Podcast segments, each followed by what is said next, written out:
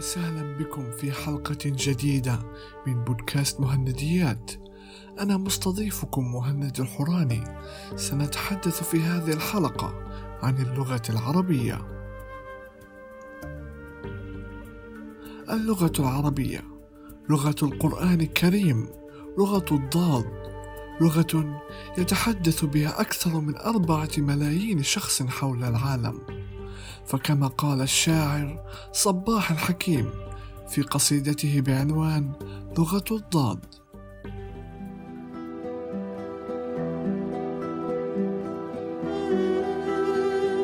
أنا لا أكتب حتى أشتهر لا ولا أكتب كي أرقى القمر.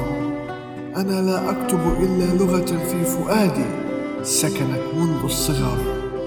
لغة الضاد وما أجملها سأغنيها إلى أن أندثر. سوف أسري في رباها عاشقا. أنحت الصخر وحرفي يزدهر. لا أبالي بالذي يجرحني بل أرى في خدشه فكرا نظر أتحدى كل من يمنعني إنه صاحب ذوق معتكر.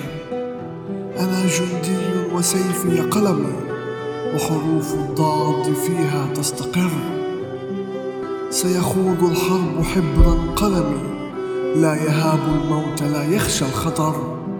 قلبي المفتون فيكم أمتي. ثمل في ودكم حد الخدر. في ارتقاء العلم لا لا أستحي. أستجد الفكر من كل البشر. أنا كالطير أغني ألمي وقصيدي عازف لحن الوتر.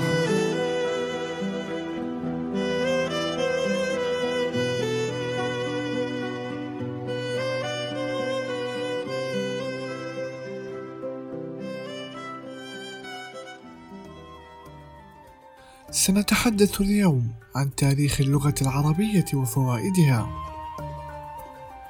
بعد جهود بذلت منذ خمسينات القرن الماضي، أسفرت عن صدور قرار الجمعية العامة للأمم المتحدة رقم 878 الدورة التاسعة المؤرخة في الرابع من ديسمبر عام 1954 يحيز الترجمة التحريرية فقط إلى اللغة العربية.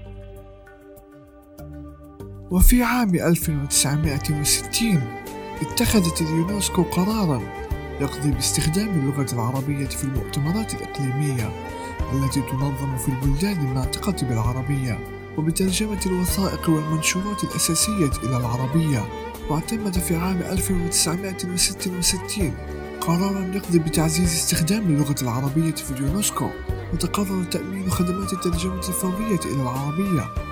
من العربية إلى لغات أخرى في إطار الجلسات العامة وفي عام 1968 تم اعتماد العربية تدريجيا لغة عمل في المنظمة مع البدء بترجمة وثائق العمل والمحاضرات الحرفية وتوفير خدمات الترجمة الفورية إلى العربية. واستمر الضغط الدبلوماسي العربي والذي برز فيه المغرب بالتعاون مع بعض الدول العربية الأخرى. إلى أن تمكنوا من جعل اللغة العربية تستعمل كلغة شفوية خلال انعقاد دورات الجمعية العامة في سبتمبر عام 1973 وبعد إصدار جامعة الدول العربية في دورتها الستين قرارا يقضي بجعل اللغة العربية ضمن اللغات الرسمية للأمم المتحدة وباقي هيئاتها. تعد العربية من أقدم اللغات السامية. وأكثر اللغات المجموعة السامية تحدثا وإحدى أكثر اللغات انتشارا في العالم. يتحدثها أكثر من 467 مليون نسمة ويتوزع متحدثوها في المنطقة المعروفة باسم الوطن العربي بالإضافة إلى العديد من المناطق الأخرى المجاورة. وهي من بين اللغات الأربعة الأكثر استخداما في الإنترنت وكذلك الأكثر انتشارا ونموا متفوقة على الفرنسية والروسية.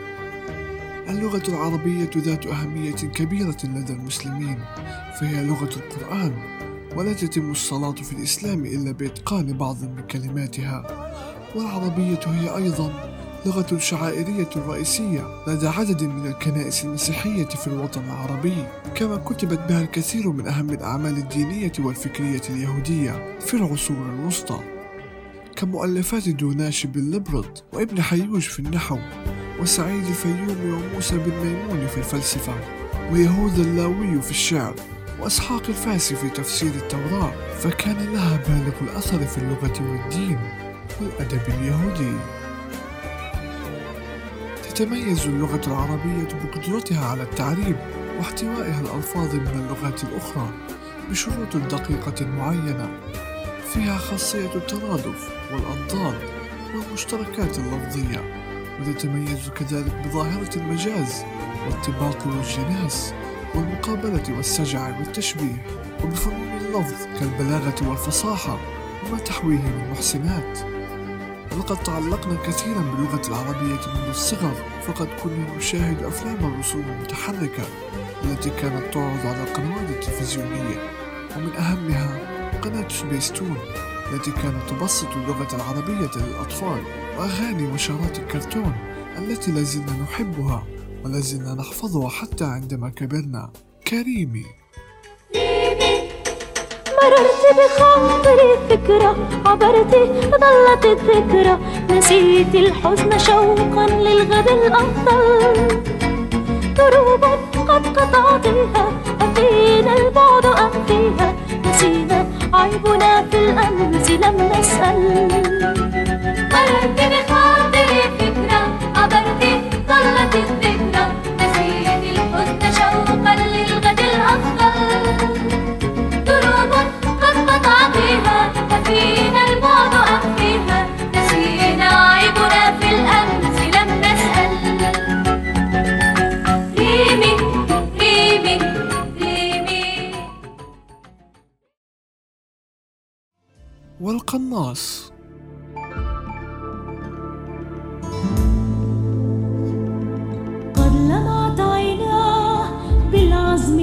يمناه في هدوء الليل.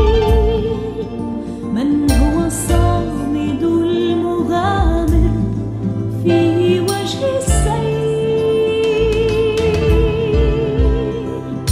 يبعد عن عينيه الراحة يتحدى خصما في الساحة. يرمي ويصيب الأهداف يسعى دوما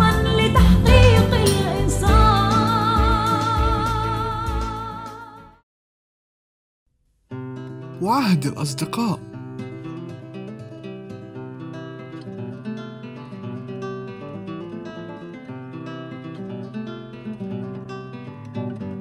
حلمنا نهار نهارنا عمل نملك الخيار وخيارنا الأمل وتهدينا الحياة أضواء في آخر النفق. تدعونا كي ننسى ألما عشنا. نستسلم لكن لا ما دمنا أحياء نرزق. ما دام الأمل طريقا فسنحيا.